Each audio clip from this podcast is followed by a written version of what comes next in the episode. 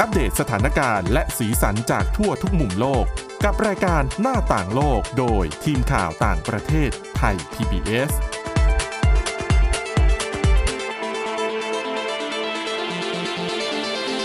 สวัสดีค่ะ ต้อนรับเข้าสู่รายการหน้าต่างโลกนะคะ มาอัปเดตสถานการณ์แล้วก็สีสันจากทั่วทุกมุมโลกกับทีมข่าวต่างประเทศไทย PBS ค่ะ วันนี้อยู่กับคุณอาทิตย์สุโมนเรืองรัตน์สุนทร แล้วก็ดิฉันทิพย์ตะวันธีระในยพงค์ค่ะ สวัสดีค่ะ สวัสดีค่ะ วันนี้วันศุกร์นะคะ เรามาดูเรื่อง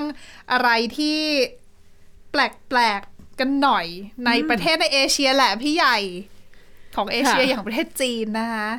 เปิดกันที่เรื่องของคนอยู่บนรถบ้านทำไมถึงไปอยู่บนรถบ้านคือคือจริงๆต่างประเทศก็อยู่บนรถบ้านกันนะ คือชาวตะวันตกอะ่ะดิฉันเห็นนะบางทีไปเที่ยวได้ด้วยนะ นั่งแล้วอยากจะไปเที่ยวไหนก็ไปได้ ใช่ ขับไปสะดวกสบาย แต่ทำไมถึงเป็นปัญหาที่จีน เรียกว่าเป็นวิธีแก้ปัญหาดีกว่านะคะ ก็คือเป็นอ่าเป็นเรื่องเราวในนครเซนเจิ้นนะคะ ซึ่งขึ้นชื่อว่าเป็นหับด้านเทคโนโลยีเลยนะคะ แล้วก็เป็นหนึ่งในเมืองที่ราคาอสังหาริมทรัพย์อะค่ะสูงที่สุดในจีน จริงเหรอ ใช่ เป็นหนึ่งในนะคะ อ๋อ น่าจะอยู่อันดับที่ดิฉันไม่แน่ใจอาจจะห้าหรือเปล่า อันนี้ไม่แน่ใจ เพราะดิ นะ ฉั คะ นตอนแรกก็นึกว่า เอ๊ะ อันดับหนึ่งเลยเหรอ แล้ว แล้วเซี่ยงไฮ้ล่ะ ได้ข่าวว่าเซี่ยงไฮ้เองนี่ โอ้โห ก็ไม่เขาเรียกว่าอะไรไม่แพ้ที่ไหนเหมือนกันนะ ค่ะ เออ นะคะก็คือเนี่ยแหละค่ะ พอค่าอสังหาริมทรัพย์แพงก็คือค่าเช่าบ้านเอ่ยค่าบ้านเอ่ยแพงอะค่ะเขาก็เลยมีวิธีเนี้ยเป็นทางเลือกใหม่ แก้ปัญหาด้วย ใช่ แบบนี้เลย ก็คือมาอาศัยอยู่ในรถบ้านนะคะ แต่รถบ้านเขาเป็นรถบ้านแบบเหมือนตะวันตกไหมอะที่แบบสะดวกสบายหน่อยอะมีครัวมีห้องน้ำ ดิฉันยังไม่เห็นภาพ แต่ดิฉันอาจจะน่าจะทรงเดียวกันนะคะ ใช่ไหม ใช่ อ๋อ แต่อันเนี้ยค่ะ จะไม่ได้มีห้องน้ำ เอาไปเข้าที่ไหนอะ ก็คือต้องใช้สถานที่แบบห้องน้ำสาธารณะไปก่อน อ๋อยแต่ว่าที่เซนเจิ้นเขาจะไม่มีแบบจุดจอดแบบในต่างประเทศหรือเปล่าไงคือในต่างประเทศเขาแบบพออยู่รถบ้านเนี่ยเขาจะมีเหมือนแบบโซนให้รถบ้านไปจอดน่ะ อืมเพราะว่า แล้ว เขาใช้กันเยอะใช่ไหมคะ ใช่แล้วเขาก็จะมีฟ a ซิลิตี้ที่ทำให้แบบรถบ้านก็ไม่ได้ลำบากขนาดนั้นนะคุณอะไรเงี้ย แต่ อืม ที่จีนเนี่ย ช่วงก่อนโควิด -19 ที่ฉันไปทำงานที่เซนเจิ้นมานะ ค่ะ ก็ดูแล้วไม่น่าจะมีสภาพตรงไหนที่สามารถไปจอดรถบ้านได้เลยนะ เพราะมันมีแต่แบบตึกสูงสูงๆแล้วแบบผิดหูผิดตาเลยที่ฉันเคยไปเซนเจิ้นเมื่อก่อนก่อนช่วงโควิด -19 เนี่ยประมาณ 10-15 ปี ตอนนั้นไปสมัยเด็ก ค่ะ ๆ คนละเรื่องกับตอนนี้เลยนะคะ คือเรียกได้ว่าจีนเนี่ยแบบ โตขึ้นเยอะมากเลยนะคะ เพราะว่าตอนนั้นที่ที่ฉันไปสมัยเด็ก ๆ เนี่ย ยังขายของมือสองอยู่เลย ไม่ใช่ของมือสองของก๊อปปี้อ่ะ แต่คือเมื่อก่อนเซนเจิ้นเนี่ย จะถูกแซวว่าเป็นอะไรนะ อะไรนะ กระเป๋าแบรนด์เนมเซนเจิ้นหรือเปล่าเนี่ย อ๋อ เออ น่าจะหลาย ๆ คนน่าจะคุ้นคุ้น ค่ะ คำเหล่านี้ เพราะว่าเซนเจิ้นเนี่ยเป็นเมืองที่ที่เขาจ้างงานราคาจ้างงานในจีนนะมันราคาถูกเนาะแล้วก็มีการไปก๊อปแบรนด์เมืองนอกเออเป็นแบรนด์แบบหรูๆอะไรอย่างเงี้ยแล้วก็ขายที่เซนเจิ้นในราคาถูกเป็นก๊อปเกรด A ดังนั้นเขาก็เลยบอกว่าเป็นแบรนด์เนมเซนเจิ้นหรือเปล่าเนี่ยณสมัยนั้นนะเป็นสิบ ค่ะ สิบปีแล้วนะ แล้วก็ช่วงก่อนโควิด -19 ที่ดิฉันไปเนี่ยโอ้โหตึกรามบ้านช่องอาคาร เรียกว่าพัฒ เป็น นา ฮับ ขึ้นมาแบบก้าวกระโดดเลยไหมคะ อย่างที่ใช่ อย่างที่คุณนทิพย์สุมนบอกเขาเป็นฮับ เรื่องของเทคโนโลยีอ่ะ ใช่ โอ้โห ก็นี่อาจจะเป็นทำให้ค่าเช่าห้องก็แพงขึ้นตามไปด้วย ใช่ คือเมืองมันโตขึ้นไง ใช่ค่ะ อย่างพนักงานบริษัทอีคอมเมิร์ซคนหนึ่งนะคะ อายุ 28 ปี เขาบอกว่าเพื่อนๆเนี่ยอิจฉาเลย ทำไมอ่ะ เพราะว่าพอเขาเนี่ยเริ่มมาอยู่รถบ้านแบบเนี้ยค่ะ ได้สี่เดือนแล้ว อ๋อ แล้วพอมาอยู่อะค่ะ ประหยัดค่าใช้จ่ายได้เยอะมากนะคะ คือจากเดิมเนี่ยค่าใช้จ่ายต่อเดือนนะคะ อยู่ที่ประมาณ 2,500 หยวนนะคะ หรือว่า 12,000 บาท แต่พอมาอยู่รถบ้านนะคะ เหลือเพียงเดือนละ 2,800 บาท อุ้ยถูกเยอะเลยนะ คือค่าเช่าจอดรถอะค่ะ ตกวันละ 20 หยวนเท่านั้นเอง คือประมาณ 94 บาทต่อวัน อืม ก็คือช่วยให้ประหยัดลงมาเยอะเลยนะ แต่ คะ ความสะดวกจะต่างกันหรือเปล่าไง ใช่ ก็อย่างที่บอกว่ามีในเรื่องของห้องน้ำนะคะ อืม แต่ว่าเธอคนนี้ก็บอกนะคะว่า พอได้มาอยู่แล้วรู้สึกอิสระมากๆ ก็คือจะไปไหนก็ได้ไปตรงไหนก็ได้นะคะ ซึ่งก็ไม่ใช่คนนี้คนเดียวนะคะ มีคู่รักคนหนึ่งเขาเริ่มอยู่แบบเนี้ยมาตั้งแต่พฤษภาคมปีที่แล้วด้วย จนตอนเนี้ยเปิดเวิร์กช็อปมาเขาเรียกว่ามารีโนเวทรถตู้อะค่ะ น่าจะทำให้เป็นรถบ้าน ก็คือจนตอนเนี้ยมาทำธุรกิจตรงนี้แล้วนะคะ ซึ่งเขาบอกว่าปัจจัยหลัก ๆ เลยที่ทำให้ต้องมาอยู่แบบนี้ก็เป็นเรื่องของค่าใช้จ่ายเหมือนกัน เพราะว่าราคาห้องเช่านะคะ สูงจนคนธรรมดาทั่วไปอย่างเขาอะค่ะ เอื้อมไม่ถึง เขาบอกว่าคนจีนเนี่ยจะซื้อบ้านเนี่ยแทบเป็นไปไม่ได้เลยนะคะ โดยเฉพาะแบบคือถ้าคุณจะมีครอบครัวด้วยเนี่ย ไม่ต้องคิดเลยล่ะ เรื่องบ้านเรื่องรถเรื่องอะไรอย่างเงี้ย อันนี้อยู่ที่แล้วแต่พื้นที่หรือเปล่าคะหรือว่า ก็ส่วนหนึ่งแต่ว่าคนส่วนใหญ่ก็เข้าเมืองเพื่อทำงานไง อืม ดังนั้นเนี่ยคือเวลาเราพูดถึงเรื่องจีนนะคะ ส่วนใหญ่เนี่ยเขาจะโฟกัสไปที่บรรดาหัวเมืองใหญ่ ค่ะ เขาไม่ได้พูดถึงเรื่องของปัญหาในชนบท เพราะจริงๆชนบทจีนก็มีปัญหาอีกแบบหนึ่งนะ คือมีเหมือนกันไม่ใช่ว่าไม่มีอะ่ะเออแต่มีคนละแบบกับสังคมเมืองอะ่ะ คือมีสถาบันวิจัยอสังหาริมทรัพย์นะคะเขาก็เพิ่งทำการสำรวจเมื่อไม่นานมานี้นะคะ ก็พบว่าสัดส่วนค่าเช่าที่อยู่อาศัยอะค่ะกับรายได้สูงถึง 49%ก็คือทุกๆ 100 บาทอะค่ะจะต้องจ่ายค่าเช่า 49 บาท บ้านเราเป็นยังไงอะ่ะ โอ้โหดิฉันไม่แน่ใจเลย แต่อาจจะไม่ถึงเท่านี้หรือเปล่า เพราะว่าบ้านเรามีหลากหลายตัวเลือกนะคะ ดิฉันว่า อ๋อ จะเป็นอยู่แอร์อยู่พัดลมอยู่โซนไหน ใช่ แต่มันก็จะมาโดนเรื่องของค่าเดินทางอีกหรือเปล่าคะ อ่าใช่ด้วย ต้องคำนวณเยอะเหมือนกันนะ คือบางทีเรามองว่าเอ้ยเล็ก ๆ น้อย ๆ แต่จริงๆอะโอ้ก้อนใหญ่นะ ถ้ามาสมมติแต่ละเดือนมาสรุปรวมแล้วว่า ใช่ ค่า ค่ะ อยู่ค่ากินอะไรเท่าไหร่อะ แล้วก็คือค่าเช่ายังเท่านี้นะคะ เขาบอกว่าถ้าซื้อเนี่ยสูงกว่านี้ขึ้นไปอีก อืม นะคะแล้วก็เฉลี่ยแล้วนะคะ ถ้าเป็นห้องเช่าเป็นแฟลตมือสองอย่างเงี้ยค่ะ ราคาขายจะอยู่ที่ประมาณ 3 4 0 0 0 บาทต่อตารางเมตร หู ใช่ค่ะ สูงมาก บะโอ้โห ค่ะ แพง ก็คือ มาก เกือบเก้าเท่าของเงินเดือนเฉลี่ยในภาคของภาคเอกชนนะคะ คือสูงมาก ไม่มีทางเลยนะ ถ้าคนจะแบบ จะซื้อจะมีบ้านตัวเองสักหลังอะไม่แปลกใจว่า ว่าคนจีนทำไมถึงเครียด ๆ อืมนะคะ ซึ่งเขาบอกด้วยนะคะ พอย้ายมาอยู่รถบ้านแบบเนี้ยค่ะ ก็ช่วยประหยัดค่าเช่าบ้านแล้วก็ค่าเดินทางนะคะ ได้เดือนละประมาณ 14,000 บาท อืม ก็เยอะอยู่นะ ใช่ นะคะ แล้วก็อีกคนนึงก็มาอยู่แบบนี้เหมือนกันนะคะ แต่ว่าครอบครัวของเขาเนี่ยไม่ได้เห็นชอบสักเท่าไหร่ที่แบบลูกตัวเองมาอยู่แบบนี้ ลูกสาวลูกชาย ลูกชายค่ะ อ๋อ แต่ว่าโชคดีที่ภรรยาของเขาเนี่ยก็คือโอเคที่จะมาอยู่แบบนี้ด้วย โอ้ มีครอบครัวเนาะ ใช่ค่ะ ซึ่งเขาเนี่ยทำงานในเซินเจิ้นมาเป็น 10บสปีนะคะ แต่ว่าก็คือยังไม่มี ยังไม่บ้าน ยังไม่ไม่มีบ้านเป็นของตัวเองนะคะ แล้วก็ไม่ได้รู้สึกว่าตัวเองเป็นเจ้าของอะไรเลย จนมามีรถรถบ้านเป็นของตัวเองอะค่ะ ก็รู้สึกว่าเนี่ยคือทรัพย์สินของเขาจริง คือจริงๆ รู้สึกถึงแบบการลงหลักปักฐานไง คือบางทีเราไม่ได้ต้องการบ้านเพราะว่าให้อยู่สบายหรือว่าอะไร แต่คือเหมือนกับมันเป็นการสร้าง มีมีที่ให้เรายึดอะ ๆ อืม เนาะ เพราะว่าเขาบอกว่าพอเคยอยู่ห้องเช่ามาก่อน พอกลับไปแล้วก็ไม่มันไม่ เรา ใช่ ไม่ ที่ รู้ ขอ สึก งเรา ผูกพันอะ ใช่ พอมันเป็นห้องเช่าปั๊บเรารู้สึกว่า ไม่ใช่ของของเรา อืม เราไม่ได้ผูกพันด้วยแล้วเราก็ไม่ แล้วในการสร้างชีวิตใหม่ สร้างครอบครัวบางทีการมีบ้านอะสักหลังหนึ่งเนี่ย อาจจะอาจจะมีคุณค่าทางจิตใจนะ ใช่ค่ะ แล้วก็เลยเนี่ยค่ะ มาอยู่แบบนี้ก็รู้สึกดีขึ้นเยอะ เพราะว่ารู้สึกว่าเนี่ยแหละบ้านของเขา คือที่ฉันเคยคุยกับคนจีนอยู่ที่เซินเจิ้นเนี่ยแหละ ค่ะ ก็เคยมาพูดให้ฟังคือเขาบอกว่าเขาเนี่ยนะมาอยู่เมืองไทย เพราะว่าเพราะว่าที่จีนนะอยู่ไม่ไหวจริง ๆ เนื่องจากค่าครองชีพก็สูง ค่าบ้านค่าที่อยู่อาศัยก็แพงมาก ในขณะที่เขาสามารถเอาเงินก้อนนั้นเนี่ยมาซื้อที่เมืองไทย แล้วก็อยู่เมืองไทยสบายใจอยู่แล้วสบายใจกว่าด้วย ค่ะ สภาพสังคมไม่ได้กดดันเท่ากับที่จีน การทำมาหากินก็ง่ายกว่า อันนี้อาจจะเป็นเป็นเหตุผลหนึ่งก็เป็นไปได้นะคะที่คนจีนจำนวนไม่น้อย มาบอยู่บ้านเราเยอะ แต่ว่าดิฉันไม่เคยไปจีนดิฉันไม่แน่ใจว่าเขาจะมีตัวเลือกแบบเราไหมคะแบบ เช่ ที่ น พักก็มีห้องแบบนี้ราคาเท่านี้ ดิฉันว่ามีแต่ว่าด้วยความที่พอเป็นเมืองใหญ่ คนเยอะ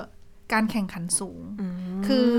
คือที่ถูกและดีมันมีน้อย ค่ะ ดังนั้นคนที่ได้ไปแล้วก็ไม่ออก เพราะว่า อ่า เขาไม่ได้พอเขาเช่าเสร็จเนี่ย เวลาคุณจะมีซื้อบ้านสักหลังหนึ่งอะถ้าคุณต้องไปเช่าอยู่ก่อน แล้วคุณก็อยากจะได้บ้านด้วย เงินน่ะ มันไม่พอไง อืม เงินรายได้ของคุณมันไม่พอกับการที่คุณจะต้องเอาไปเลี้ยงตัวเอง บางทีต้องเลี้ยงที่บ้านด้วย อ่า เพราะว่าจีนอย่าลืมว่าจีนมีปัญหาเรื่องของประชากร ค่ะ เพราะว่านโยบายลูกคนเดียว ถึงแม้ตอนนี้จะลูก 3 คนได้แล้วในบางพื้นที่ แต่ว่าเจเนอเรชันที่เป็นเจเนอเรชันเราเนี่ยเขาเป็นกลุ่มคนที่มีลูกคนเดียว อืม แล้วลูกต้องเลี้ยงพ่อกับแม่ ค่ะ บางทีเงินก็ไม่พอไงหลาย ๆ คน แต่ว่าก็ต้องส่งให้ที่บ้านด้วย ใช่ ใช่ไหมคะเพราะว่าหลายคนเนี่ยเลือกที่จะเข้ามาทำงานในเมืองใหญ่ อืม ก็อาจจะเป็นเหตุผลที่เนี่ยแหละ ไม่มีบ้านเป็นของตัวเองสักที ใช่ค่ะ แล้วก็เลยอ่ะมาอยู่เมืองใหญ่ทำงานแล้วต้องจ่ายเงินค่าห้องของตัวเองที่อยู่แล้วจะมีเงินก้อนที่ไหนเพื่อไปซื้อบ้าน อืมไหนจะค่ากินค่านู่นค่านี่ ใช่แล้วไปซื้อบ้านก็ต้องเป็นหนี้อีก ใช่ แล้ว ค่ะ ยังไง อืม จริง ๆ ปัญหาเนี่ยหลาย ๆ ประเทศไม่ต่างกันนะ คล้ายๆกันเลยล่ะเพราะคนแบบในชีวิตเมือง ชนชั้นกลางจะดูแลตัวเองยังไง แล้วด้วยโดยเฉพาะสภาพเศรษฐกิจแบบนี้คืออย่างเราเนี่ยก็จะเจอปัญหาเรื่องของเงินเฟ้อ เรื่องของเออพิษสงครามรัสเซียยูเครน ค่ะ ค่าของชีพพุ่งสูง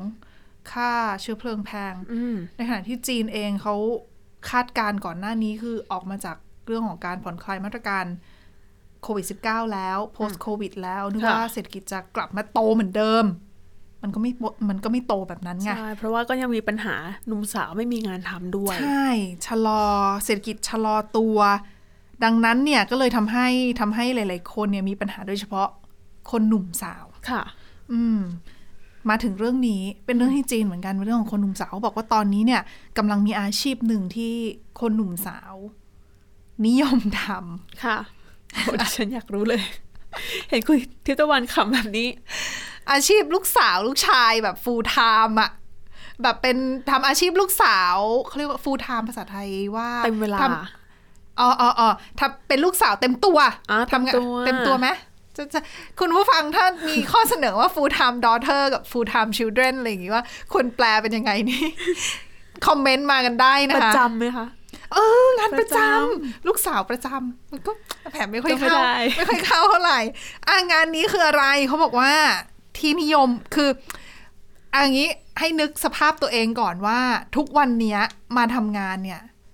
คุณได้เจอหน้าคุณพ่อคุณแม่หรือว่าใช้เวลาอยู่กับเขาอะมากแค่ไหน โอ้โห ดิฉันนี่น้อยเลย เพราะว่า ต่าง คุณ จังห พ่อ วัด แม่อยู่ต่างจังหวัดใช่ ดิฉันก็ ค่ะ เหมือนกัน แต่คุณพ่อคุณแม่ดิฉันเข้ากรุงเทพบ่อยห น่อย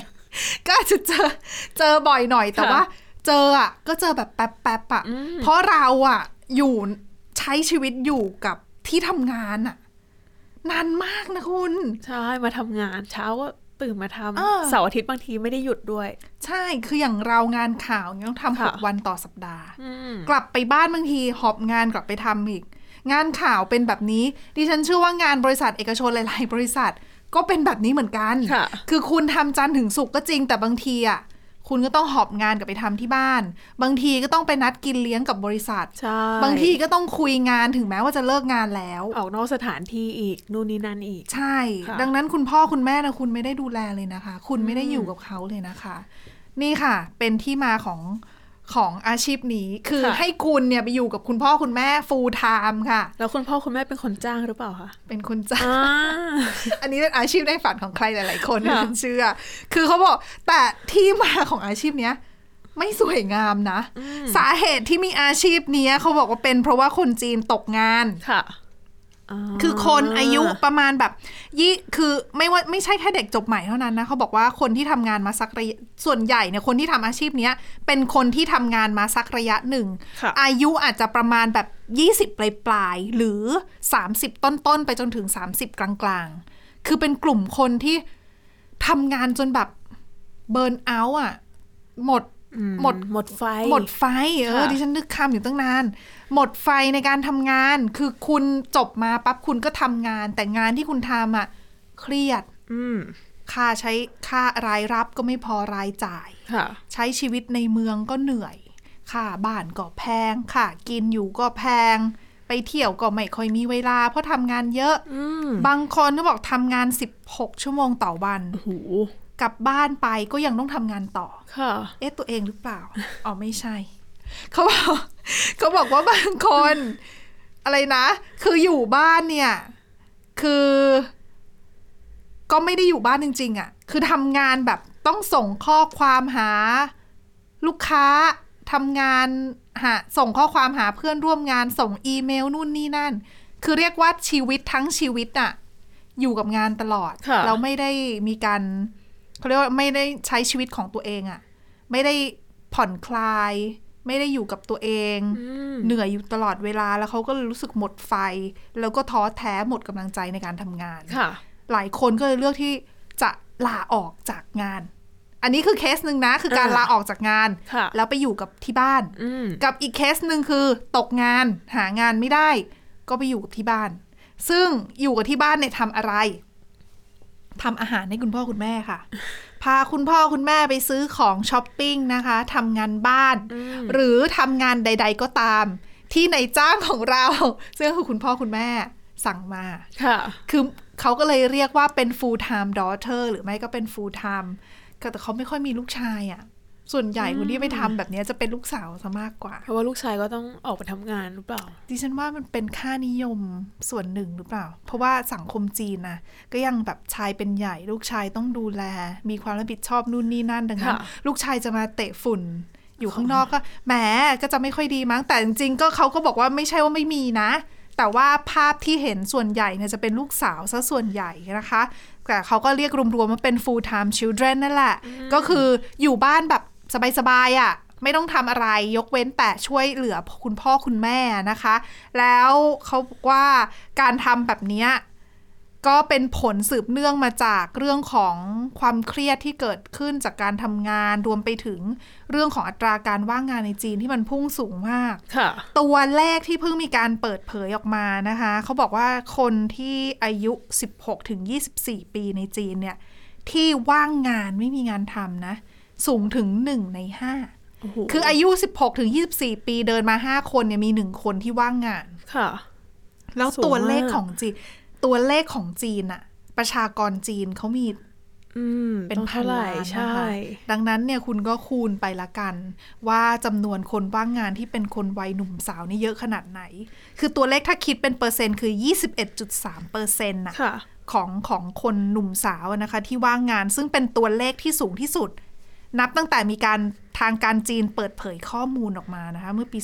2018 ก็คือปี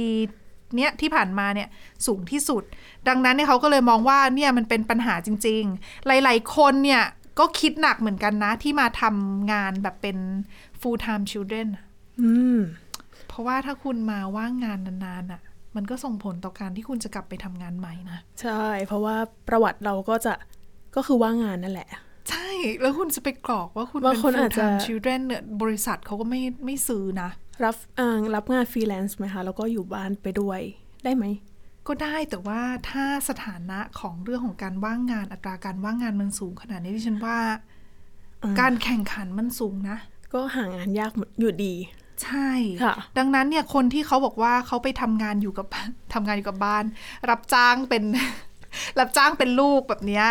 เขาบอกว่าเขาก็คิดหนักเหมือนกันว่าการมาทำแบบเนี้ยมันมันใช่ไหม คือเขาทำได้จริงหรือเปล่า เพราะว่าพอมาว่างงานแบบเนี้ยใช้ชีวิตสบายแบบเนี้ยในอายุเท่านี้อ่ะแล้วแล้วหลังจากนี้เขาจะยังไง แต่ว่ามองอีกมุมหนึ่งก็คือได้ดูแลพ่อแม่นะคะ ใช่ค่ะ อืม คือเขาบอกบางครอบครัวเนี่ย คืออะมาอยู่กับที่บ้านเนี่ย คุณพ่อคุณแม่อาจจะจ่ายค่าใช้จ่ายให้เราทั้งหมดนั่นแหละ ค่ะ แล้วก็บางบ้านเนี่ยเขาบอกเสนอเงินเดือนให้ด้วย ก็แล้วแต่ โอ้โห ว่าใครจะรับไม่รับอะนะคะ แต่คือก็ก็ต้องคิดแหละ เพราะว่าเขาก็จะอายุคนที่ทำอย่างที่บอกว่า 20 ปลายปลายสามสิบต้นต้นๆจนถึง 35 อย่างเงี้ย คือถ้าคุณทำอาชีพนี้แล้ว แล้วผ่านไปสักสิบยี่สิบปี คุณจะกลับมาอยู่ในวงการการทำงานมันไม่ได้แล้วไง ใช่ แล้วหลังจากนั้นคุณจะทำอะไรต่อ อืม แล้วคุณจะเดินชีวิตยังไงคือไม่มีทางที่คุณพ่อคุณแม่จะ จะจ่ายเงินจ้างคุณได้จนกระทั่งคุณแก่ไง ค่ะ เออ ดังนั้นเนี่ยก็ก็คิดหนักคนที่ทำอาชีพนี้ก็คิดหนักนะคะ แล้วเขาบอกว่าที่จีนเนี่ยมันมีปัญหาหนึ่งอะคือปัญหาเรื่องของการเลือกปฏิบัติทางด้านอายุ อืม ดิฉันเชื่อว่าทุกประเทศนะ ไม่ใช่แค่จีนที่เดียว ใช่ค่ะ เขาบอกว่ามันเป็น เขาเรียกว่าอะไร curse of 35อะค่ะ คือเป็นเป็นคำสาปอายุ 35 ต้องคำสาป อืม คือเขาบอกว่าคนที่อายุ 35 ในจีนเนี่ย คือถ้าคุณไม่มีงานทำเนี่ย คุณ คุณแทบจะเป็นไปไม่ได้เลยที่คุณจะหางานได้อะคือถ้าคุณ 35 แล้วเนี่ย แล้วคุณไม่มีงานทำหรือคุณออกจากงานเพื่อหางานใหม่เนี่ย อาจจะหาไม่ได้นะคะ เพราะว่านายจ้างเนี่ยไม่ได้อยากจ้างคนที่อายุเยอะแล้วอะสามสิบห้าเพราะว่าหนึ่งคุณอายุแบบไปถึงใน คือถ้าคนอายุสามสิบห้าแล้วเนี่ย งานที่คุณทำมันมักจะเป็นงานระดับซีเนียร์คือคุณมีประสบการณ์ดังนั้นค่าจ้างคุณน่ะ ก็จะสูง สูง ดังนั้นเขาก็มองว่าเขาเอาเด็กจบใหม่ดีกว่าไหม ใช่ เมื่อเปรียบเทียบกับคุณ และอายุก็น้อยกว่า ค่าจ้างก็ถูกกว่า มีอายุการทำงานที่สามารถแบบได้มากกว่าคุณน่ะ ค่ะ ดังนั้นเนี่ยเขาก็เลยมองว่าเฮ้ยถ้าคุณออกมา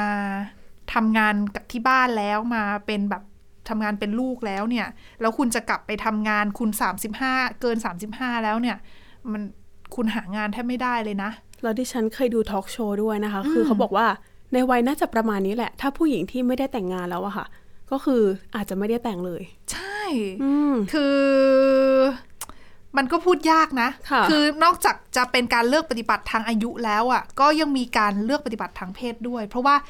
คือถ้าสมมติ 35 ไปแล้วเนี่ย ให้เลือกระหว่างผู้หญิงผู้กับผู้ชายเนี่ย ว่าจะเลือกใครอ่ะ คนจำนวนไม่น้อยก็เลือกชายผู้ ใช่ ชายแล้วก็นะ เราคนจัดรายการก็เป็นผู้หญิงซะด้วยสองคน เราก็เลยแบบจะมีความ มีความสงสารเพื่อนร่วมเพศ ค่ะ เออ นะคะ นั่นแหละก็สังคมจีนก็กดดันอยู่พอสมควรในเรื่องในเรื่องเหล่านี้นะคะ อืม ก็ ก็ต้องมีการ คือเขาบอกว่าอีกหนึ่งปัญหา เป็นเพราะว่ารัฐบาลไม่ได้ให้ความสำคัญอย่างเพียงพออกับเรื่องของการแก้ปัญหาการว่างงานในประเทศ คือเขาบอกว่าถ้าไปดูการใช้คำตามสื่อต่างๆ หรือแม้กระทั่งคนในรัฐบาลจีนเองเนี่ย เวลาพูดถึงปัญหาการว่างงานเนี่ย เขาไม่ได้บอกว่าคนจีนว่างงานนะคะ เขาบอกว่าคนจีนกำลังหางานทำแต่แบบหาแบบช้าๆ เขาใช้คำว่า เขาไม่ได้ใช้คำว่า unemployment ที่ ค่ะ แปลว่าว่างงาน แต่เขาใช้คำว่า slow employment คือคุณแบบรอเวลาที่จะได้รับการจ้างงานอะ เนี่ยก็เลย มั เล นไม่ยไม่ กล้า มีไม่ไม่ไม่ใช่ที่มาของการแก้ปัญหาไงค่ะ เพราะว่า ใช่ ก็ไม่ใช่ว่าไม่มีงานทำแต่ว่า แค่คุณร ย อ ๆ รอ ม รอหน่อยอะไรอย่างเงี้ย มันกลายเป็นว่าพอคุณใช้คำแบบเนี้ย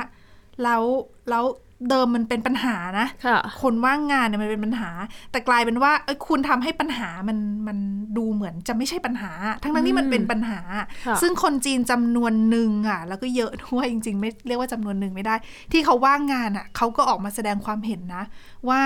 คือหนึ่งรัฐบาลไม่ได้ให้ความสำคัญกับเรื่องของการแก้ปัญหาการว่างงานอย่างจริงจัง แล้วก็มาเล่นคำแบบเนี้ยแล้วก็ทำให้คือสำหรับพวกเขาอ่ะเขาว่างงาน เขาไม่มีงานทำ คือเขาอยากทำงานนั่นแหละ ใช่เขา ค่ะ เขาไม่ได้ slow employment เลย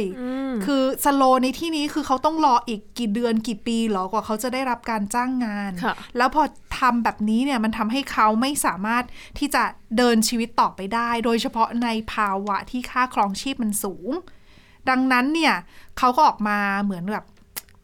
ใช้สื่อสังคมออนไลน์นั่นแหละ ในการที่จะผลักดันให้รัฐบาลหันมาให้ความสำคัญกับเรื่องของการแก้ปัญหาตรงนี้ เพราะว่าในช่วงแบบระยะหลังๆ มาเนี่ย เศรษฐกิจจีนก็ไม่ได้โตเท่าที่คาดการเอาไว้นะคะ แล้วคือหลังโควิดแบบนี้แล้วมาเจอรัสเซียยูเครนขึ้นมาอีก